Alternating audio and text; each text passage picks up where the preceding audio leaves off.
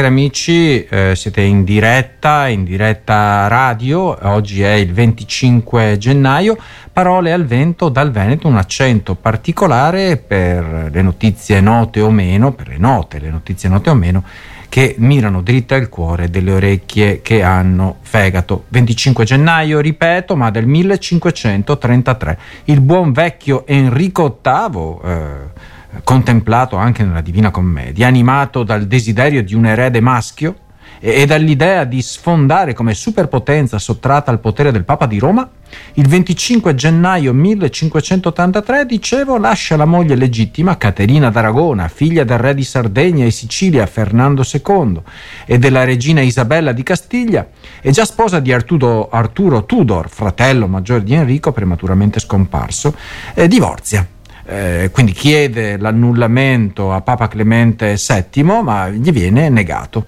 In risposta cosa fa il nostro Enrico? Enrico VIII sposa Anna, Anna Bolena e dichiara al Parlamento inglese nel 1534 con l'Act of Supremacy eh, dichiara appunto di essere l'unico capo supremo della Chiesa anglicana. Mamma mia, non doveva farlo. Da quel momento eh, lui può eh, giocare e designare chiunque nella gerarchia ecclesiastica facendo il principe delle nomine ecclesiastiche e concedendosi anche il divorzio. Questa mossa spacca eh, il mondo religioso dell'epoca come un bastoncino di zucchero in una tazza di tè. Dopo qualche matrimonio fallito e la decapitazione di Anna Bolena, eh, perché Enrico è volubile, eh? Enrico ci prova altre quattro volte per ottenere l'ero- l'erede, non l'erode in questo caso, ma l'erede, e ci riesce. Eh, partore, gli sarà partorito Edoardo VI. Il suo regno è stato un vero show di realtà prima che esistesse la televisione e persino Shakespeare ha scritto un dramma su di lui. Alla fine, il buon vecchio Enrico ha lasciato un segno nella storia europea, dimostrando che quando vuoi un cambio, meglio fare da te, anche se vuol dire eh, fondare una chiesa personale. Eh, ci sono i partiti personali, le chiese personali, è pieno il mondo. Eh? Nel 2009 è stata resa pubblica dall'Archivio Segreto Vaticano la causa anglica, il documento con il quale Enrico VIII chiese l'annullamento del suo primo matrimonio. Consiste in una pergamena alta 2 metri e larga 1 recante i sigilli dei firmatari. All'inizio in introduzione avevo detto che era contemplato il buon vecchio Enrico VIII nella Divina Commedia, sbagliavo, eh, l- l- l'ho detto scivolando, pensavo a Shakespeare. Intanto buongiorno, non so neanche se l'abbia detto, pronunciato all'inizio della nostra trasmissione, della nostra linea, della nostra onda. Eh, però ecco, buongiorno lo dice ogni mattina anche a me Mattia Feltri sulla stampa e oggi si cimenta con eh, un pezzo breve come i suoi buongiorno dal titolo Se questo è progresso che ricorda un po' se questo è un uomo. Un uomo infatti comincia il pezzo sta per essere giustiziato in Alabama attraverso un sistema innovativo e umanitario. Ironia della sorte, innovativo e, umani- e, umanitario per togliere di mezzo, giustiziare, si dice, un condannato a morte. L'applicazione di una maschera attraverso la quale respirerà azoto, perderà coscienza in pochi secondi e la vita in pochi minuti. Eh, non è la prima volta che Mattia Feltri si pronuncia sulla questione, ma vale la pena sottolinearlo.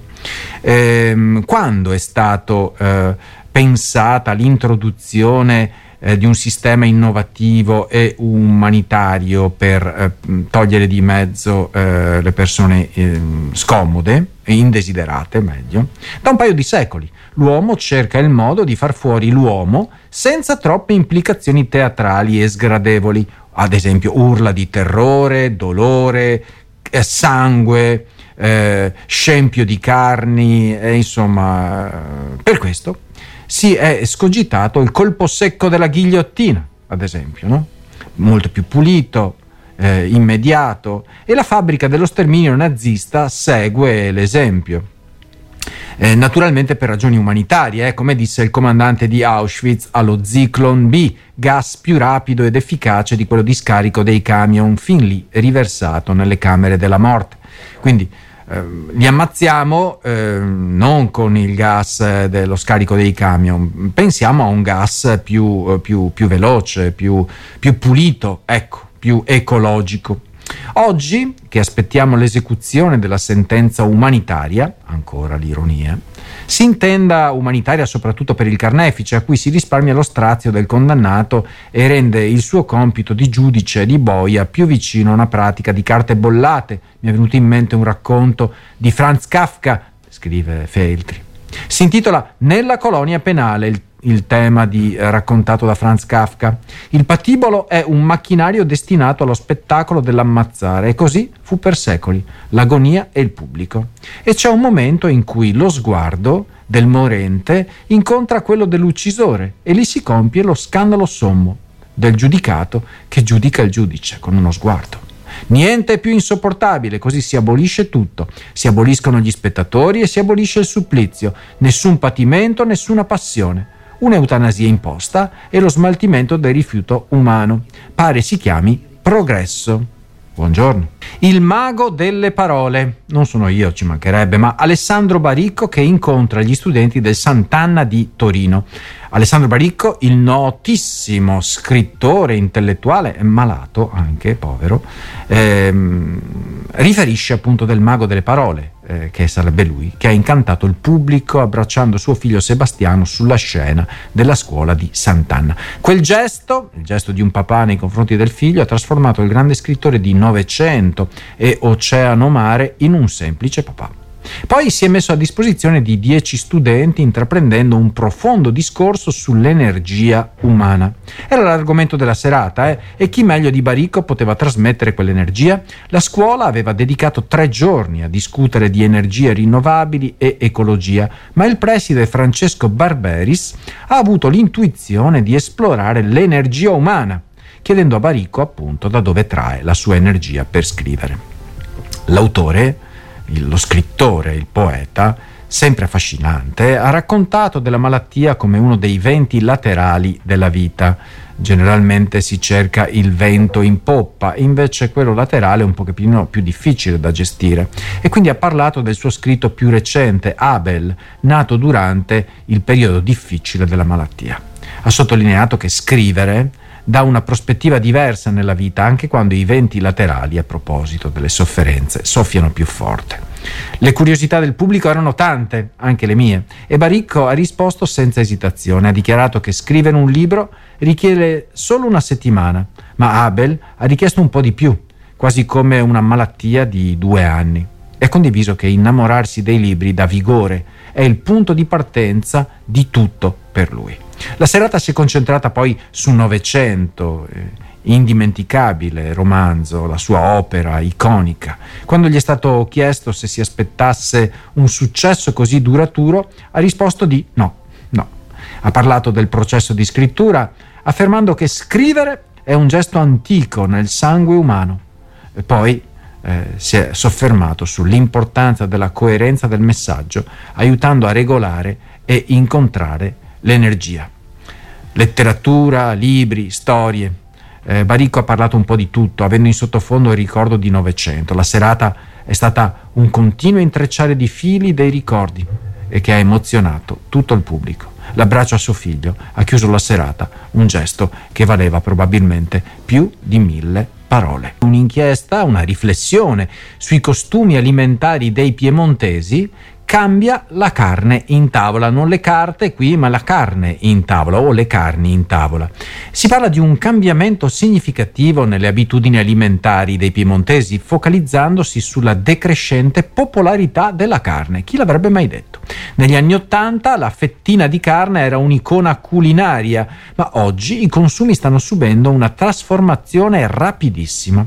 L'epoca d'oro della carne piemontese, celebre per la qualità straordinaria, è stata un periodo di crescita culminato nell'apprezzamento globale. Però le stagioni cambiano e ora ci troviamo di fronte a una diminuzione dei consumi di carne con tagli tradizionali come la fettina che perdono la loro centralità nella dieta quotidiana. Perché? Perché cresce la tendenza verso il consumo di alimenti vegetali spinta da motivazioni che vanno dalla necessità, perché la carne costa, alla moda, alla filosofia, all'etica. Questo cambiamento è anche alimentato dalla consapevolezza degli, degli, impatti ambientali della produzione di carne, principalmente legati all'emissione di CO2. La regione Piemonte si è schierata a sostegno degli allevatori, eh, altrimenti c'è una rivoluzione, cercando di promuovere le eccellenze locali e sostenere le imprese che portano avanti la tradizione, fino a che si potrà eh, vedete che cosa sta succedendo in Germania, eh, sono stati aboliti dei sussidi nei confronti degli agricoltori, gli sconti sul gasolio, eccetera, sono andati ad occupare le città con i trattori. Ma se si tratta di un cambiamento è necessario prevedere che insomma, per cambiare è necessario cambiare, non c'è niente da fare. Nonostante la diminuzione dei consumi di carne, il Piemonte ha comunque una ricca offerta di prodotti e ricette vegetali. Ecco, la sfida per il settore carne potrebbe essere affrontata rivedendo la narrazione perché c'è ancora una domanda sostenuta di carne di alta qualità, come dimostrato dal successo della carne frollata, che io non mangerei mai, ma piace. La richiesta di carni più mature offre opportunità di mercato e alcune realtà piemontesi sono già stanno già adattandosi a questa tendenza. La carne piemontese, care orecchie di RWS, rimane un prodotto di riferimento e la sfida attuale è quella di adeguarsi ai tempi e alle nuove preferenze dei consumatori. La qualità continua a essere un elemento chiave e con un'adeguata revisione della narrativa la carne piemontese potrà forse brillare ancora nelle preferenze culinarie. Studia matematica, studia ingegneria, studia informatica, che così troverai sempre lavoro. Pare, pare non sia così, almeno eh, a leggere eh, le riflessioni di un certo Pissarides, Nobel per l'economia.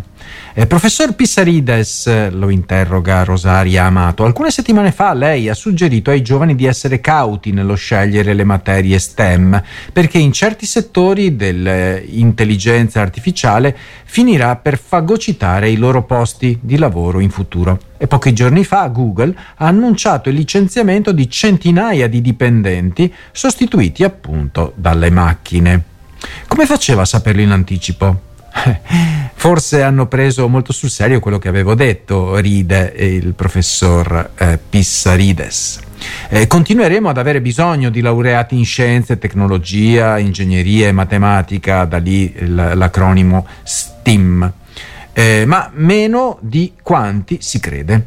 Si è data molta enfasi all'importanza di queste professioni, ma nel lavoro del futuro ci sarà bisogno soprattutto di empatia e di soft e social skills, cioè degli strumenti soft social.